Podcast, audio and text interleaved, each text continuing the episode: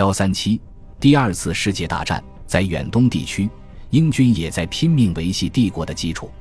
日本穿过中国，入侵印度支那和河属东印度群岛，包括占领美国在菲律宾的所有基地。这是丘吉尔在战略安排上将远东地区置于中东地区之上，因为这里是日军通往印度次大陆的要道。英军吃了几次大败仗，最致命的是1941年12月10日，威尔士亲王号和反击号战列舰被日本炸弹和鱼雷击沉。随后，日军迅速穿越马来亚，并于1942年2月15日迫使在新加坡的8万多英国和帝国军队投降。这场灾难是指挥官珀西瓦尔将军以及丘吉尔本人严重错误的预判导致的结果。首相在下议院称之为英国历史上最糟糕的投降，这是帝国衰落的里程碑。例如，从此以后，澳大利亚和新西兰要向美国寻求在太平洋地区的保护，而不是向宗主国英帝国。然而，灾难没有持续发生。日军对缅甸的进军被迫推迟了。奥德温盖特将军的缅甸远征军特种部队获得了极大的赞誉。虽然印度受到国会运动以及日军从缅甸发动袭击的威胁，英国还是维持了在印度的统治。到1944年末，英国在东亚和太平洋地区的地位仍然强大，即使失去马来亚、新加坡和中国香港。即使需要依赖美国的陆地和海军援助，最后在一九四四年六月，在艾森豪威尔和蒙哥马利的指挥下，盟军从诺曼底海滩登陆法国，战争再次在欧洲大陆展开。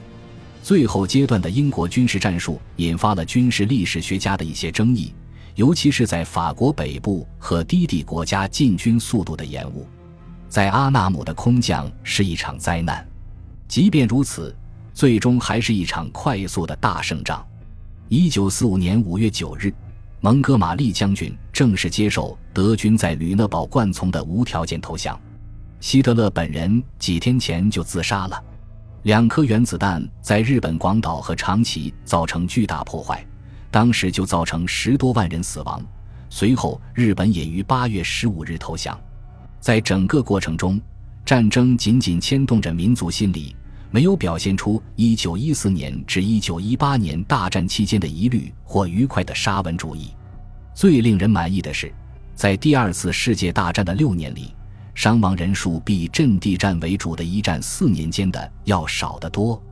这一次共有27万军人在六年内牺牲，以及在国内有六万多名平民死于德国空袭。战役更具外围性，更具偶发性。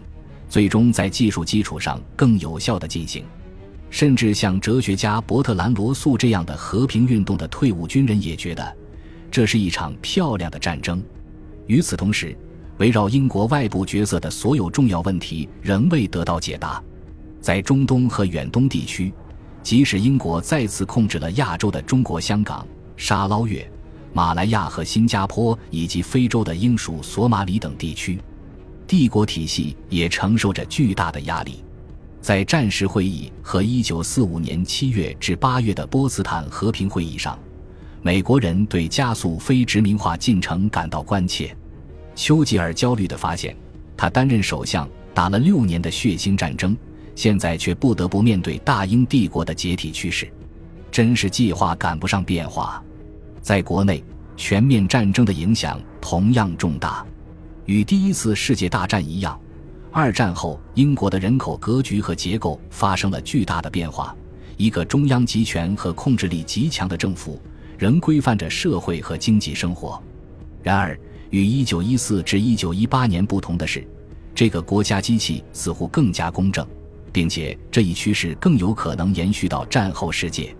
这场战争清楚地表达了一种深刻的平等主义精神。这种精神在英国历史上任何时期都不曾出现过。乔治·奥威尔在《狮子与独角兽》里认为，社会正在发生革命。配给供应部、防毒面具、身份证和其他战时控制措施，平等地折磨着人们，意味着公平分摊的理念。闪电战期间，人们共同承受苦难，被疏散者取得了显著的影响。他们是从伦敦、伯明翰、利物浦和其他城市撤离到英格兰和威尔士的农村社区的血统们。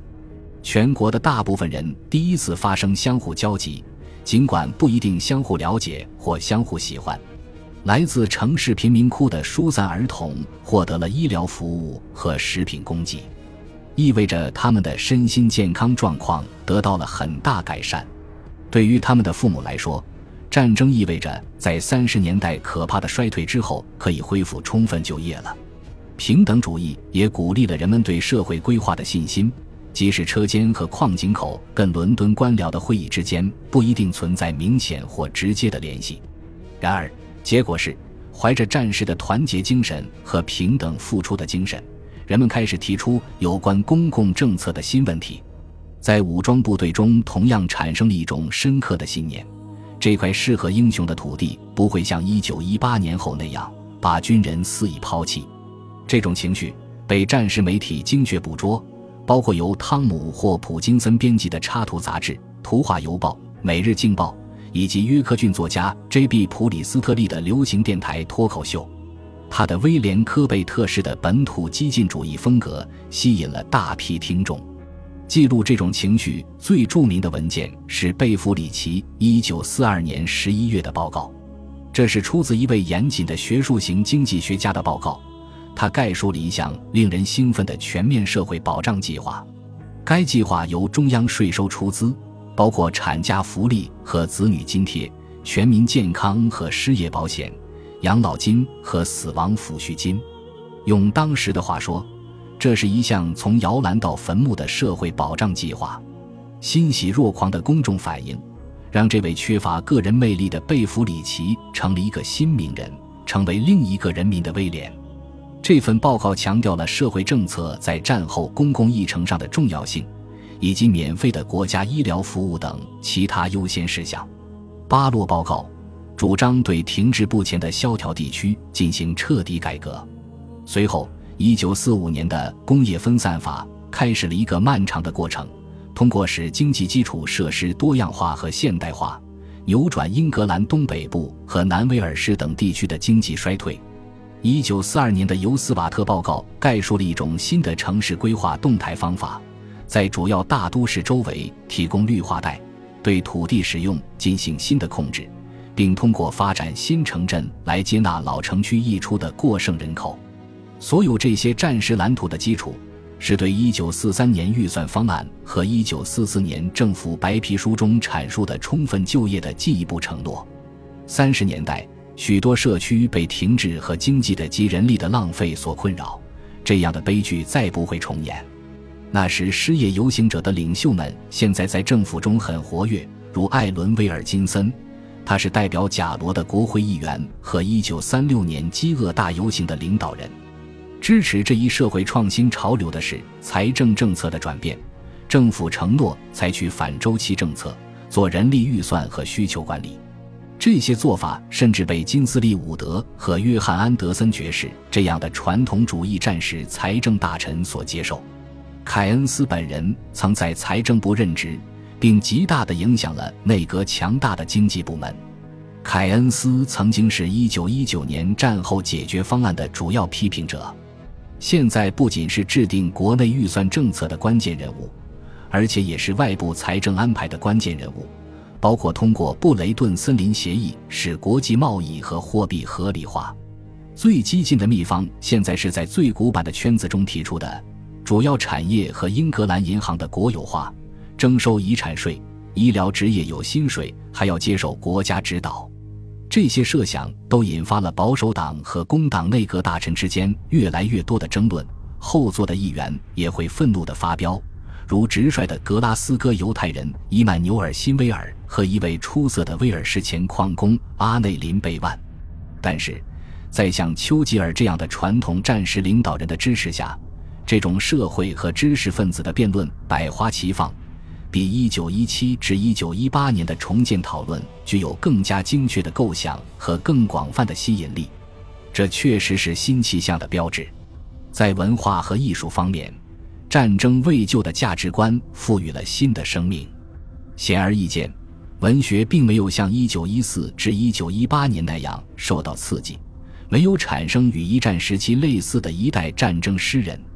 政府给战争艺术家提供一些资助，鼓励他们去描绘闪电战和其他地方的体验。亨利·摩尔、约翰·派珀和格雷厄姆·萨瑟兰是三个值得注意的例子。保罗·纳什是两场战争中的官方战争艺术家。有趣的是。音乐是一种受到强有力刺激的艺术形式，特别是战时音乐创作得到了 CMA 的赞助。海斯夫人在闪电战期间在伦敦举行的午餐时间钢琴音乐会，表明了公众对音乐的一种新的热情。作曲家的杰出表现来自迈克尔·蒂皮特和本杰明·布里顿的作品，后者的彼得·格莱姆斯于1945年6月首演，为英国歌剧带来了非凡的新活力。英国歌剧主要还是源自五十年前吉尔伯特和沙利文的合作作品。在战争期间，电影也成为一种创新的艺术形式，像电影《与祖国同在》和《相见恨晚》，有效地利用了战时主题——分离、失去、牺牲。电影为一个商业倾向的行业注入了创造性的现实主义。恭喜你又听完三集！欢迎点赞、留言、关注主播，主页有更多精彩内容。